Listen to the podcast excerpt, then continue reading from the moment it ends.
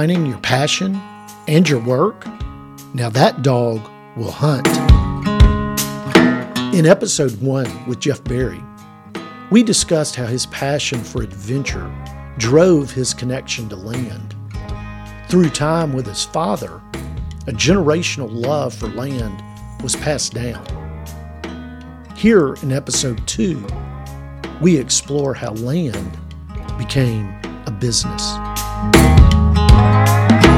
It was really neat to see how your family influenced your life so much, starting with your dad's love for the outdoors and hunting and going on trips to the farm that y'all had and going out there, and then the eventual development of that farm, which, as you told us, really launched your real estate career and really launched um, your professional life. Um, talk a little bit more about that. While it's not rural land, uh, you were doing a lot of developing initially uh, for residential purposes, but but talk a little bit more about that and just the way that you kind of learned that business and and um, uh, you know just the the benefit that it was that's that's leading to more of what we'll talk about in a few minutes with mm-hmm. with rural land. Yeah, as far as the kind of the business opportunity, the the major one I had through my dad's farm was meeting this veteran developer and land broker who was one of the more active uh, subdivision developers in um, you know Shelby County at the time, and so he he told me you know he basically our arrangement was that you know I didn't have any any any money, but he was like I can get the financing and uh, and teach you the business, and you go find the deals and do the work, and so it was a that was actually a great. Um, I guess also introduction in just to the value of a partnership. And I've always tried to have, have partners on my deals. I think I pretty much have on all of them ever since. The whole two minds are better than one uh, uh, motto, and I've really seen that to come in handy. And it was it was it was essential, particularly starting out, because you know I couldn't get financing or what have you. So I, just, I would say, as far as land investment and development, that's another thing to keep in mind is you know, my dad had, there's just various ways to go about that. My dad had, you know, he didn't have the cash at the time. And so he was able to arrange a, uh, you know, an, an, agreement with the owner and, and, and have a note with him and pay it off over time. I was able to uh, get with a partner who had those means and provide uh, a value, and then he as well. And so there's just different ways to go about investing or getting into the land business. Um, and then we would go to, to banks and get loans for our deals to buy the land and put in the subdivision and the lots and what have you. But he had the backing in order to get those loans. So a lot of people I've seen will, you know, get a backer to help them uh, as well. So that that was just a, a very valuable uh, uh, time. I, I mean, he just taught me so much about the business, and I'm very thankful for that. And so, for you know, like I said, 10, 15 years, we developed subdivisions primarily out in uh, the suburban areas, southeast Shelby County, Collierville, and Bartlett. And so I, I got to, you know, even though that wasn't wild and wilderness and rural land, it, it was they were always on the outskirts, you know, and so I always you know got to walk land and you know and be on land. A lot of deals you you you spend time on and getting to know and and and learning, and you don't you know make an offer on and try, and some you do, and somebody else gets it or what have you. But it was just a a great time of of uh, in business uh, as well as you know being able to be out on the land and. Well, it's interesting because you so you basically learned really the ins and outs of, of topography, of um, you know things that you needed to do with ground um, through this residential developing. But after, like you said, a 10 or 15 year period, you finally got to this place where, because your real passion has always been outdoors, it's always been hunting. Uh, you're, you're one of maybe the most avid hunter that I know.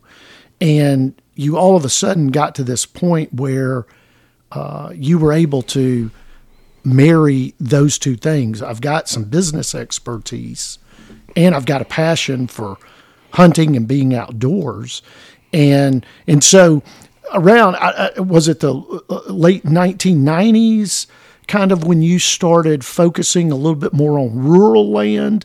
And talk about that the transition to that and kind of what got you into it.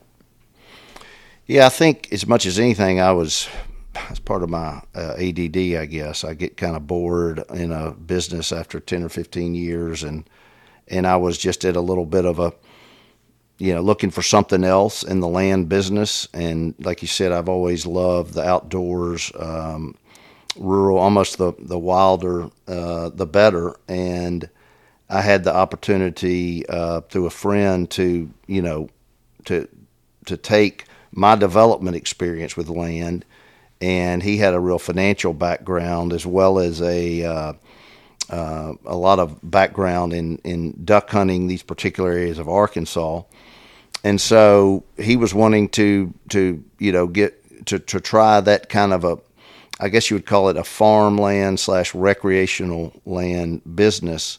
So we we went ahead and we bought one farm that was a very you know very marginal ag piece, uh, farmland piece, and one that we thought could have potential you know, in particularly duck hunting, and because it's close to Memphis, and that was part of our philosophy to to have properties within an hour's drive of Memphis. And so we went in and bought this property, and it it also one thing that we focused on was the conservation angle. Um, and so we would take the, the the worst of the farmland and generally put it into different conservation programs and plant trees. I mean, we planted, and I, I, had ended up having a couple partners in you know these this business through the 10, 15 years I was really focused on it, and uh, it was a you know we planted hundreds and hundreds of thousands of trees. Also, we're able to develop wetlands in a lot of the lower areas, and then the farmland we would take that that had potential and develop it, uh, level it, in a lot of cases uh, and, and irrigate it to where it was far more efficient uh, farmland. And so we kind of maximize that value and then take the other parts that weren't so good and maximize that from a recreational standpoint.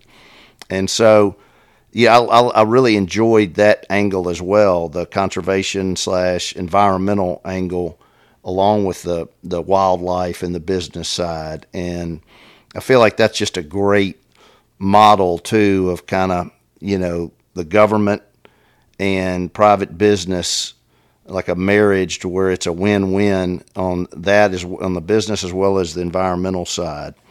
And so we would you know it would take years to get these farms. We moved from that farm and did others and it would it took you know it'll take sometimes years to get the property right. Um, and that's what I've always enjoyed is the development side. I'm not a good manager, and I tried that one time for a landowner that I'd helped, and he pretty quickly told me, he goes, "You're a you're a developer and and a salesman, but you're a terrible manager." and he was he was right. So anyway, that that was a I, I, just a business that I really enjoyed. Um, we you know all kinds of properties we would we would do and, and buy and, and improve. We weren't really developing them, but we were improving them, and then we were, um, you know, managing them for a short period of time for the ag, agriculture, the environmental, and the wildlife side, and then generally would sell those properties to somebody that was wanting you know, uh, a piece, a tract that was ready to go uh, from a wildlife and or you know farm income side. And you you just covered a ton that I want to um, I want to kind of stop and ask you about. Uh, is that it's got to be intimidating to um, take a piece of property if you've never owned it, with Seasons, the Seasons podcast, our purpose is to educate people about farm ground, recreational ground, and to see a hundred people that don't own farms to to purchase one because we think it's a great investment.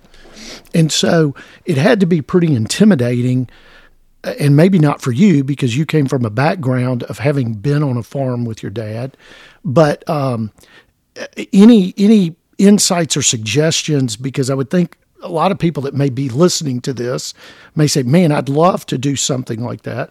Whether it be just for my family, whether it be more of a business model like what you were just describing, um, but uh, you know, it seems like big barrier, big hurdles to get over to get into it. And did you find it that way? Was it difficult? Did you um, were there were there you know were you intimidated by the process? I mean, what what what about getting into it? I would say I was more excited, you know, by the opportunity and the process and you know, you, when when investing or, or, or, buying a piece of land, you don't want to you don't want to ever, uh, you know, take on something that's too big um, financially or within your realm of, of expertise. And so I think between like my partner at the time and myself, I had a lot of experience in the land business. He had experience in the with particularly with waterfowl in this area, and and and so we, we, we took on a, I would say, a smaller project to start uh, to kind of learn because I think in anything when you do it the first time you're going to learn, and so I guess from what I, uh, you know, my advice would be for investors to to take on uh, something that particularly financially that they can handle and hold on to for a while because land is an illiquid asset, right? And right. so it's not like you just go to the bank and get your, your money out or sell your stock or what have you. So it was a, uh, I, I mean that that so I think we intentionally took on to see if, if what we thought would work would work. So kind of like starting any business, you you know, generally want to, you know, crawl, walk, run, so to speak, and so that's what we did, and we learned, you know, different parts of farming, things we had done wrong, things we had done right,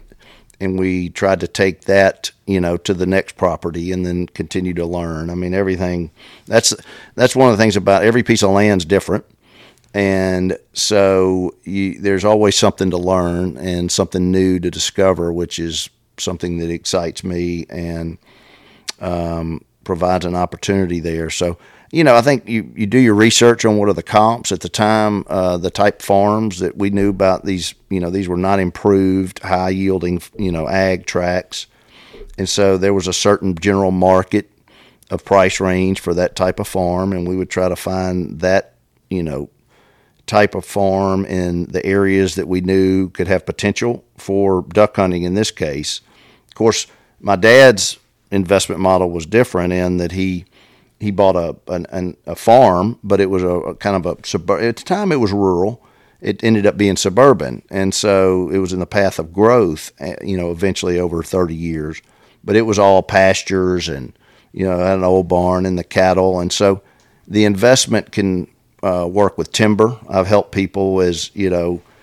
Uh, you then moved into and with you into the land brokerage side and have helped people, and we've helped people with the different conservation easements and government program side of a, a potential of a property, and then uh, here even in the Holly Springs area, uh, timber tracts, and so you know timber can be a whole nother different type of a model where you manage the timber, have cuttings when it's necessary to help with your your cash flow and managing the property, and then you replant and and, and go at, at, at that type of model. Uh, there can be conservation easements with that as well, as well as the wildlife development. Instead of a focus on waterfowl, it might be on turkeys and deer.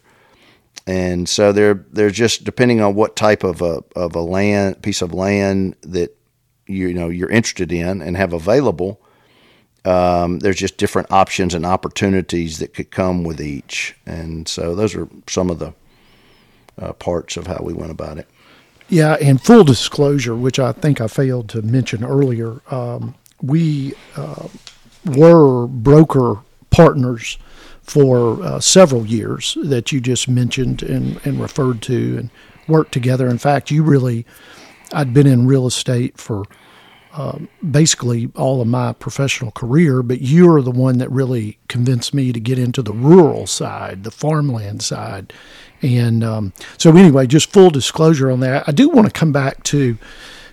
I think a lot of people are interested in the conservation side of things mm-hmm. uh, today, just with um, a lot of the rhetoric that we hear and um, there are some really good programs out there. You don't necessarily have to go into the programs, but you might explain like you would take a farm that maybe had some really marginal farm ground, right? Mm-hmm.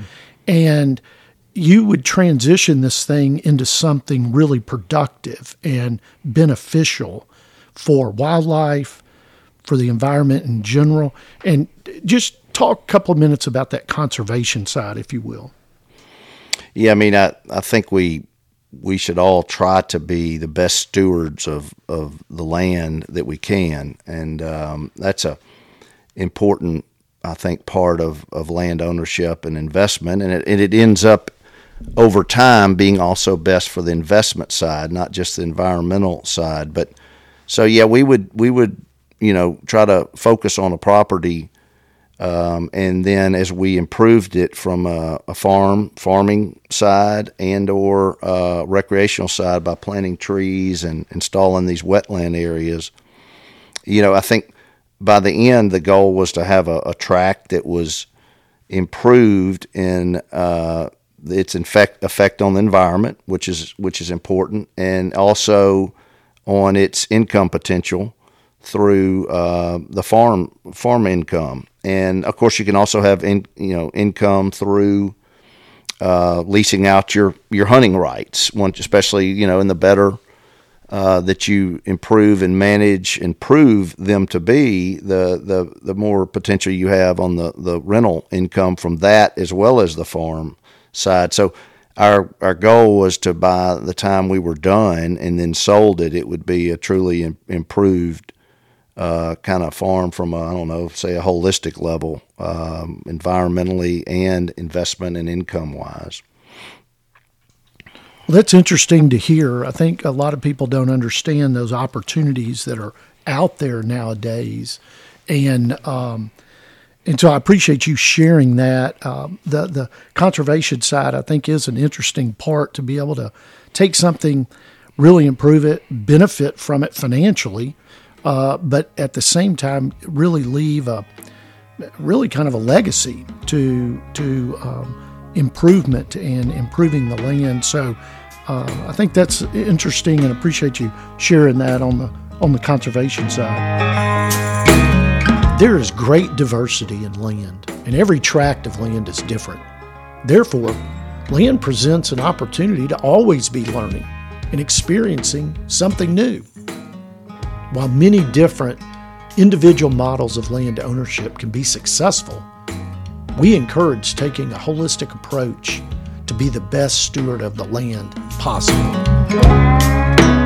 At Seasons Podcast, our purpose is to educate people about land investment with the goal of seeing 100 people who don't currently own land become landowners. Our method? Is helping people reconnect with land through hearing other people's stories. For more information, go to our website, delta farmland.com. Thank you for joining us today.